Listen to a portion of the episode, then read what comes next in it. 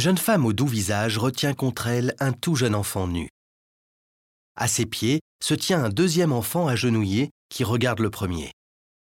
Tous trois se trouvent au milieu d'un parterre de fleurs. Au loin, des collines et une cité se détachent sur le ciel transparent parsemé de quelques nuages. Cette œuvre est une Vierge à l'enfant, d'une grande simplicité. Raphaël a seulement ajouté le personnage de Jean-Baptiste, celui qui baptisera Jésus, reconnaissable ici à la croix et à la peau de bête. Une atmosphère paisible et sereine se dégage de l'ensemble. La Vierge et les deux garçons sont saisis dans le naturel d'un moment d'intimité. Le plus étonnant reste le lien entre Jésus et Marie, le regard qu'ils échangent, le mouvement délicat de protection que Marie a pour l'enfant et la façon dont celui-ci se tient debout sur le pied droit de sa mère, une main posée sur son genou. Tout indique la profonde tendresse qui les unit.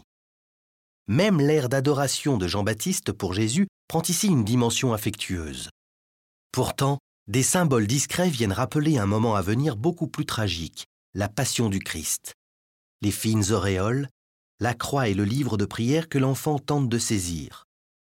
En affirmant ainsi l'aspect religieux et sacré de l'œuvre, Raphaël offre ici sa propre interprétation de la nature à la fois humaine et divine du Christ.